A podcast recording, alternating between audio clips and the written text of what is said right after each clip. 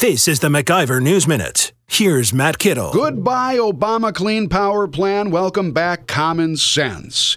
President Trump's Environmental Protection Agency this week did Wisconsin and the nation a huge favor when it announced it will nix the Obama era slate of job killing regulations that is the Clean Power Plan. A joint study by the MacIver Institute and the Beacon Hill Institute found that the EPA's proposed costly power plan would wipe out 21,000 Wisconsin jobs and reduce disposable income by nearly $2 billion. The average Wisconsin factory would be hit with an extra $105,000 per year in higher energy costs. For all this pain, the costly power plan would have changed global temperature by less than two one hundredths of a degree Celsius by the end of the century. Thank goodness President Trump had the common sense to stop this bureaucratic boondoggle.